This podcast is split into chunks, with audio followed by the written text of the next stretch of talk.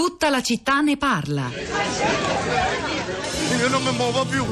Se non c'è lavoro non lavoro, se il lavoro mi deve fare diventare matto mi devono prendere a calcio in culo, io non lavoro più, io voglio sdraiarmi una buona volta, voglio spiegarmi, voglio l'erba, l'ombra degli alberi, voglio urlare, voglio poter urlare anche se poi mi sparano addosso, è quello che fanno. Se, se non sei d'accordo, se apri la bocca ti devi nascondere in fondo alla foresta, ti abbattono a colpi di mitre se vedono che ti muovi, ma allora meglio così, almeno ti avrò detto quello che ti devo dire.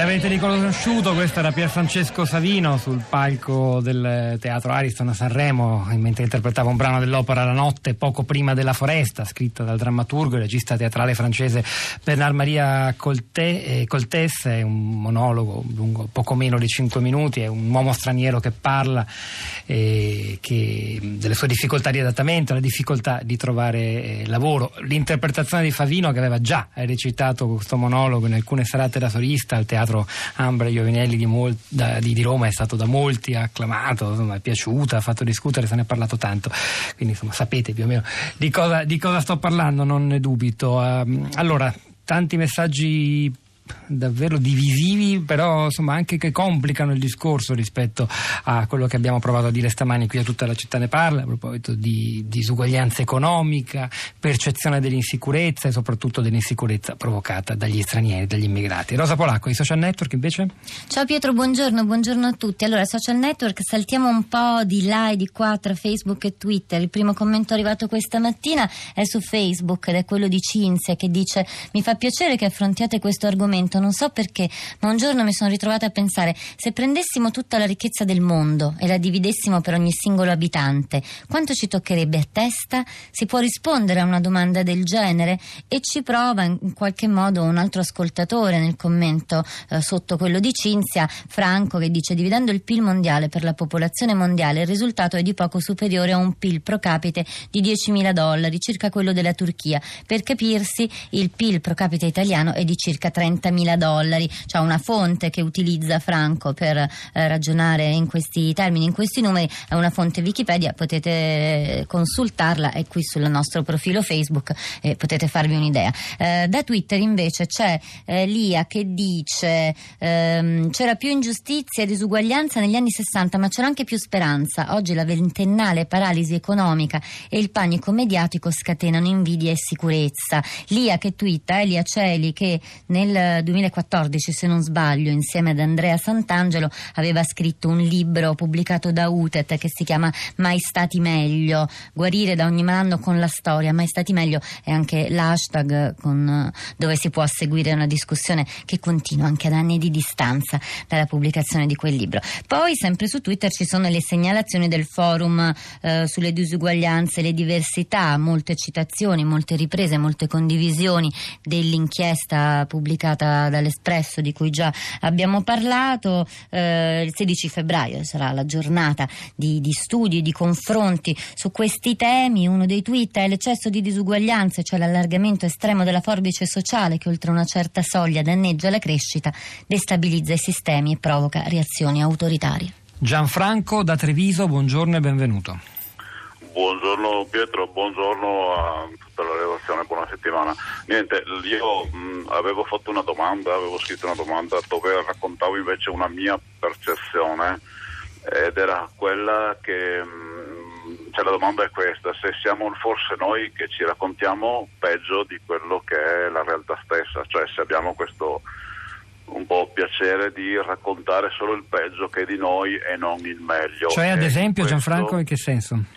Eh, parlavo, pensavo al discorso della, dei profughi, della migrazione, dove noi spesso magari anche vittime di un racconto e un uh, confronto politico che si sta sempre più um, diventando sempre più uh, con, con difficile e ovviamente gli argomenti che si raccontano, che fanno più ascolto anche nei media, nello show mediatico, sono spesso appunto quelli che raccontano sempre il peggio, cioè dove non si parla di integrazione ma di conflitto, di paura, eh, di insicurezza e si fa più fatica invece a raccoltare, ad ascoltare invece i racconti della buona integrazione che ci sono in Italia, no? Però ne abbiamo ascoltato uno prima da Arezzo. Eh, sì. Ci abbiamo dedicato una puntata intera, in effetti venerdì a tutta la città ne parla, anzi se volete riascoltarla la trovate sul, sul nostro sito. Gianfranco... Sì, gra- no, sì. la domanda che mi facevo eh. io era quella, se forse proprio perché non troviamo conforto nei numeri che ci sono, che raccontano altro, abbiamo bisogno eh, che qualcuno ci dica che in realtà non è così, cioè mm. che non è vero che, la, che c'è meno, uh, meno, violenza, che c'è meno insicurezza, che siamo più sicuri rispetto a una volta, quindi cerchiamo e qualcuno ci dà questa soddisfazione di raccontarci le cose che non funzionano. Rimane una domanda, lo psicologo Paolo Legrenzi ora non è più con noi, ma insomma gliela gireremo, in qualche modo forse lui ha anche risposto con le cose che ha detto poco fa che si possono, lo ricordo, riascoltare in tanti modi, in podcast, andando sul sito o sull'app Rai Play Radio, eh, si può riascoltare anche ciò che è appena andato in onda con l'opzione palinseste trovando la trasmissione che, che più ci piace e che vogliamo risentire. Gabriella da Bologna, ci spostiamo a Bologna ora, buongiorno. Buongiorno, eh, volevo mettere in evidenza due cose. Una è personale, nel senso che io possiedo una casa ehm, ammobiliata, la affitterei volentieri a poveri o migranti lavoratori eh, però mi trovo in difficoltà, la legge mi mette in difficoltà, è la mia unica fonte di reddito in caso di necessità, quindi dovessi eh, doverla vendere, se l'affitto a persone con difficoltà io quella casa non la potrei mai più uh, avere in, in, disponibilità a breve tempo, quindi mi trovo costretta ad affittarla solo eventualmente a studenti fuori sede e questo è un problema per chi cerca casa, secondo me, perché eh, dire, come io ho diritto ad avere una garanzia sul mio futuro in caso di necessità, queste persone che hanno difficoltà si trovano ad avere maggiori difficoltà. Non c'è dubbio, soprattutto in città come la sua, Bologna, dove ce ne sono tanti di, di, di studenti o altre persone che fanno affittanze brevi. Grazie Gabriele, è un punto importante, anzi decisivo, quello della casa, eh, su cui magari torneremo con più calma. Ora andiamo a Milano, dove è collegata con noi Anna. Buongiorno Anna. Buongiorno, buongiorno a voi. Eh, volevo solo dire che eh, io noto che molti giovani immigrati passano le giornate nei parchi qui a Milano e, e non hanno né lavoro né la loro famiglia e né le loro donne. E a me eh, dispiace per la loro condizione di emarginazione, ma mi viene da pensare come fanno ad arrangiarsi. E da qui io come donna mi, mi nasce la paura. Grazie Anna, molto semplice, molto chiaro, molte delle persone che lei vede sono presumibilmente eh, richiedenti asilo in attesa, non tutti certo. Comunque insomma ci ha restituito una, una un parte almeno insomma, del, dell'atmosfera che c'è anche nei messaggi che ci stanno arrivando. Ne ho letti davvero pochi rispetto alla gran mole che ho qui davanti agli occhi. Andateveli a leggere 335 5634 296 numero sul sito di Radio 3 si possono consultare. Rosa, social network di nuovo? Allora sintetizzo per te Pietro, visto sì. che con i messaggi siamo andati più mh, mm, lenti oggi. Il Giorgio su Facebook, eh, il suo dissenso, ridanga con i soliti temi, immigrazione, paura, razzismo e altre amenità con la propaganda elettorale. Qui non c'è paura ma tanta arrabbiatura. Continuate a martellare su questo tasto, non vi accorgete di stare seduti su una polveriera che prima o poi vi scoppierà sotto le natiche.